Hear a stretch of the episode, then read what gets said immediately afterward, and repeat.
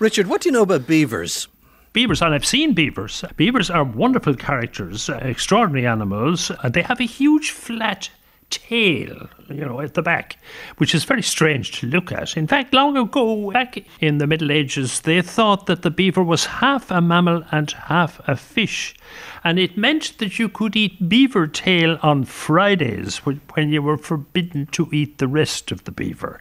Anyway, they're beautiful animals. They're all over Europe. They were never in Ireland, oddly enough, and that is strange. They were in Britain and they were all over Europe. There is a beaver in North America, a slightly smaller version in Canada. It's a very successful animal until we came along and decimated the population. It's, it's, it almost became extinct in some places. It's amazing how Jesuitical people were about what they could and couldn't eat on a Friday. You could eat the tail of the beaver, but not the rest of it. And nowadays, I mean, if people were to eat beaver, they'd probably be horrified to hear that the beaver is actually a rodent, same family as rats are. But obviously, that didn't trouble people in medieval times. And I think they knew well what they were doing as well. We heard the same story with the barnacle geese. They thought that they came, their young were barnacles, so they're actually a type of shellfish, so they could eat the geese. They knew what they were doing. There was a, a knowing wink going on amongst them. We can eat the beaver tails, we can eat the geese. They and they, they could eat whales as well because whales were fish. They were they were doing meat, even though yeah. whales are mammals. You know something. It's amazing what you can do when you think you're doing something you want to do. Mm-hmm. I remember my first encounter with a, a wild North American beaver. It's a different species to the one that we have in Europe, but very similar. I was camped once with a friend um, and uh, beside a lake in in Manitoba in Canada, and all of a sudden it sounded like someone was firing a gun, and we were terrified in this remote area in our tent. Then we realised it was a beaver slapping its tail on the water. Oh, wow. It was so loud. It's absolutely incredible. So I've, I've had a real uh, soft spot for beavers ever since. Well, I assume you asked why do they slap their tail on the water? There must be a reason. Yes, it, it, it, it, it's a territorial thing. It's a way of attracting a mate. And it's a bit like a song and a bird. That's what they're doing. They're, they're showing their territory. They're trying to attract in a mate. It's, I believe, mostly the males that do it, although the females may do it as well. Uh, and it was actually amazing watching it. We actually actually saw one at one point gnawing and cutting down a tree that is quite a small tree, but still a tree. The thing collapsed right beside our tent, and the beaver just dragged it off during the night. Absolutely amazing. Yeah, I'd say the meat in the tail was pretty tough if it was whacking it off the water like that. I can only imagine. Anyway, as Richard mentioned earlier, they were widely hunted for their fur and their meat, and they became extinct in England during the 16th century. But now they're returning to urban London. There have already been reintroductions in other parts of the UK and they're going to be in London now for the first time in 400 years, and they could stop flooding, it's claimed, at a local train station What's this got to do with us here in Ireland? Well, you could argue it has nothing to do with us. We're interested in wildlife and stories about reintroduction programs all over the world.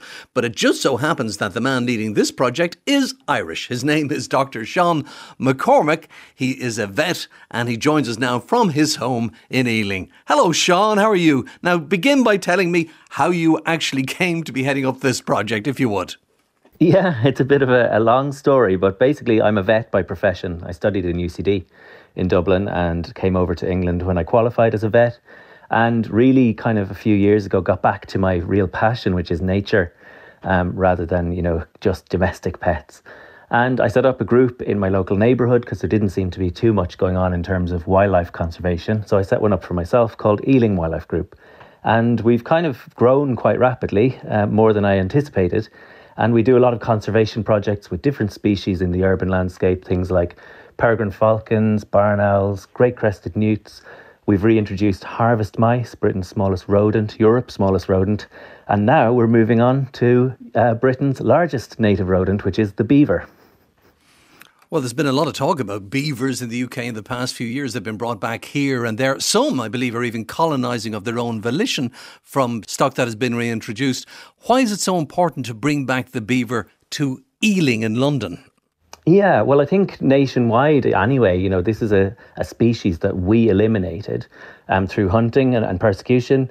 And it's important to bring them back because they're a vital part of the ecosystem in general. They're known as ecosystem engineers. They're quite unique because anything beaver a beaver does in the landscape actually has massive benefits for wider biodiversity, the health of our rivers, the health of our ecosystems. And I think despite what people think, beavers are not necessarily a kind of a wilderness species. We've seen in cities across the, the world, really, from kind of Berlin, Munich, Vancouver, that actually beavers can live in harmony with people in the urban landscape as well. Now, you've hinted at that, that beavers are kind of making their own way back in the UK. And we kind of have said it's only a matter of time before they start turning up in towns and cities. So we've decided to do an enclosed, controlled beaver trial in the urban landscape to really figure out how we can live alongside them, you know, without conflict. So tell me exactly your setup there. Describe the setup for me. We're releasing them into an area called Paradise Fields, which is quite a cool name, beavers at Paradise Fields. But basically, Paradise Fields is um, a large site, it's about 25 acres in total. It's a kind of sunken dish or basin in the urban landscape, and it's kind of surrounded by there's an industrial estate on one side, there's lots of woods and fields on the other, um, and it acts as a kind of a, a basin for water to flow through. So, what we anticipate is that the beavers will actually slow the flow of water through that landscape. And um, downstream of that landscape, there is flood risk. So, we're anticipating that the beavers slowing the flow of water in there will actually lead to mitigation of flooding downstream. That all sounds fantastic, Sean. They'll do good in one area, but is it not possible that they could cause disruption in others? Well, this is one of the things that we want to study. So we know that in very localized um, situations, beavers can cause issues. So just as much as beavers can slow the flow of water, they can also cause kind of flooding, unwanted flooding in some areas. But there are solutions that we can put in place. So let's say, for instance, a beaver floods um, a football pitch in an urban area. What we can do is put in something called a beaver flow device, um, which basically controls the level of the water behind the dam. And um, we can mitigate in that way. And then the other thing people kind of worry about is um, beavers bringing down trees. So uh, you can actually protect trees quite well with mesh or painting with sand. I'm just very interested in all of this. I mean, I'm trying to compare Paradise Fields, if such a thing were possible, with some situation in Ireland that Irish li- listeners can, can compare. So you have this sort of dugout basin full of water, which is where you're putting them in, from what I gathered you said to Derek, and the trees and fields are down from that. But I mean, what would be something similar, say in the Phoenix Park or somewhere in Ireland, that you could imagine the same situation happening? Because the way I think of beavers is that they have to have water to live in and they have to be able to build dams and this sort of thing, and um, they need timber for that. So you need a place where these things are available. So, how does your paradise fields actually look like? What kind of an ecosystem is it? Yeah, great question, Éanna. I think I haven't um, painted the picture quite quite well enough, but basically, it's been described by the Beaver Trust, which are a charity over here, as possibly one of the best sites they've seen in London for beaver um, suitability. So it's a series of meadow habitats, wet woodland, which obviously beavers love, absolutely loads and loads of willow and birch in there, which are their favourite tree species, and a series of lagoons, pools, and um, reed beds and there's two sources of water coming into the site. So what we anticipate is they'll dam those and they'll create an even more rich ecosystem of wetlands within there. So yeah, it should be really exciting to see what they're doing over time. Now, what do, what do beavers feed on? Tell us their life cycle. I mean, do they hibernate? I mean, we don't have beavers in Ireland, so you're the expert on it now, you soon will. So give us chapter and verse on, on how a beaver lives. Yeah, no worries. They're quite an interesting rodent, actually. So they're the biggest rodent um, in Europe. They're the second biggest rodent in the world after the capybara. And um, unusually for rodents, they live long time. So most of our rodents we think of as living fast, dying young, producing loads and loads of babies, and being prey for everything else. But because these guys are so big, they actually live quite a long time, and they're monogamous. So we'll be getting a pair from Scotland, and possibly um, a family if they have kids already. But the pair will actually breed, and they have, they live in family groups. So the youngsters will stick around in the lodge, which is a large kind of collection of sticks and mud that houses them and protects them from predators. And that's normally in the middle of one of their kind of ponds or lakes. And then basically they will live in there as a family. The youngsters will live with them. And about two or three years later, those adult kind of or grown up youngsters will leave and disperse. Um, they feed just on trees and vegetation. So um, you've heard of The Lion, the Witch, and the Wardrobe, I'm sure. Indeed, I have, yes. Yeah. C.S. Lewis has a lot to answer for with kind of misconceptions around beavers because basically he propagated the myth that beavers eat fish, but they don't. They don't eat fish at all, they just eat plants. So what they do is they take down trees and coppice trees, mainly willow and birch, which um, is not a bad thing. I mean, we all think about trees are precious and things, but actually, the way beavers harvest trees is they coppice them at the base and then they grow back. So it means that um, you get a structural diversity of tree species in the landscape and plants in the landscape. You get more light coming in to rivers and ponds, and light and photosynthesis really creates this almost biodiversity magic pill in a wetland, and you get loads of things kind of springing up from that landscape. So beavers are shaping the landscape to be really rich in kind of biodiversity. And then they're eating the bark and the, the leaves, and they're using the woody material to make their dams. So then you're hoping then that this dam will slow the water going on further and a railway station further down along won't be in danger of being flooded because the water won't get that far. Is that the quid pro quo you reckon there might be from this? That's our ecosystem services that we're hoping the beavers will provide, yeah.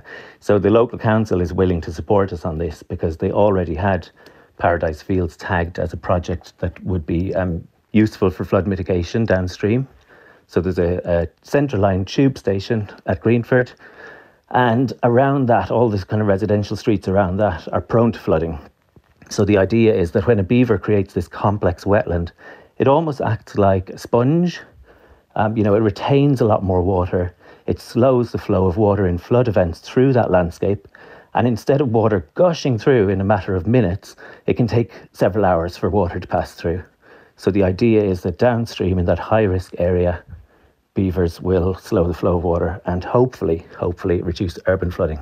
Sean, in Sweden, there are sections of the landscape which were created by beaver, which is ironic because beavers were rendered extinct there, as in Britain in the late 19th century. But you can go, archaeologists document this, you can go and you can see how the beavers have created something. Is there any place like that in Britain that has been shaped by the dams and the architecture of beavers? Not that I'm aware of in terms of the, the kind of duration of beaver activity, because we're, we're only dealing with about 20, 25 years of beavers being back in Britain, and they're in isolated pockets, you know, they're not kind of on large scale river catchments just yet. So it's thought the estimates are maybe I think it's somewhere between 1,000 and 1,500 beavers in Britain. So we're not quite at the levels in Europe where I think there's 16,000 in France, there's 125,000 beavers in Poland. So we're not seeing that landscape scale change of beavers being back on kind of water catchments and things. But, you know, that time will come. And I think the, the justification for this project of seeing how they will interact with an urban river catchment is they're on their way. So let's kind of study them now and let's see what they can do. And let's see actually if they are causing minor inconveniences or major inconveniences to some stakeholders around these urban areas, then what can we do to manage them better? One other thing I want to ask you about is the, the smelly stuff they produce, uh, which is their downfall in a way. Uh, people went for this substance, castoreum. It was much sought after for bogus medical preparations and for cosmetics. And even Pliny, the famous Roman writer of the first century, he endorsed this view of castoreum. Why would a rodent living in the water need something as powerful as that for signalling purposes? Good question. Just to your point on kind of um, historical evidence, the archaeological evidence has shown some wetlands that were kind of created and have lots of evidence of intense and high density beaver activity.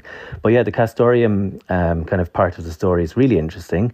There is some science behind it because beavers are um, they're collecting this oily substance in their scent glands by their anal glands. It's um, a substance that accumulates and it's for scent marking. So it's similar to a lot of um, animals that have anal secretions, anal gland secretions. They use it for scent marking. They use it for as social cues and things. Um, in beavers, because they're eating so much willow, they're accumulating a compound called salicylic acid in this secretion, this castoreum secretion. And salicylic acid is actually the active ingredient of aspirin that we use for pain relief and anti inflammatory. So don't ask me how someone, you know, in history found this out, but they found that actually there were some medicinal qualities to the beaver's anal gland secretion. Now, the primary reason they were hunted was for their fur and for their meat, but they found out along the way that this castoreum secretion also had medicinal qualities and held perfume, just like other mammals like produce musk, um, which is highly valued for perfume. So beavers were economically important, still are economically important in some parts of the world. Um, and one of the earliest records of beavers, kind of written records, is basically a kind of a marketplace diary entry about the price of beaver pelts. And that goes back hundreds of years, um, basically way beyond when they became extinct. So they were a valuable animal, and unfortunately, like we tend to do, you know, we over harvested and uh, took them out and, and caused them to go extinct for those reasons. Well, just down the road from the studios here in Donnybrook is a road that runs alongside the River Dodder and it's called Beaver Row. There was a hat factory there back in the day and they used to import beaver pelts, I assume from across Europe, and make beaver hats. The factory's no longer there. The old cottages are still there that were built for the workforce who actually produced these hats. It's interesting. The next time you're passing through Donnybrook, it's just behind the bus station, which is opposite the church. Look for Beaver Row if you're walking, and there's a lot of history there. Anyway, Niall. Uh, just on the subject there of the castoreum, uh, that that secretion from their glands. I know that one of the uses um, in in the past, at least for that, was as a replacement for vanilla flavoring in food. So it's labelled actually as a natural flavoring and didn't have to be listed in the food product. I don't think it's used very much today, so people don't have to worry about that. But that's one of the first times I came across that particular substance. So if you um, ate your ice cream and your headache was relieved, it could be from the salicylic acid. Yeah, so yeah. It, it, cures the brain freeze from the ice cream. That must be it. No, absolutely. um, but, but Sean, you, you, you mentioned there obviously that, that beavers were once native to, to Britain. They were uh, wiped out because the hunting pressure and so on. I presume wetland drainage and so on must have played a role there as well. But now the time is right to bring them back. Those pressures have been removed. But obviously, other species have been lost as well. And um, when you're reintroducing a creature, you're looking at the whole ecosystem, the predator prey relationships. Are there any natural predators of the beaver in the area, or is there a risk that their numbers could grow unchecked?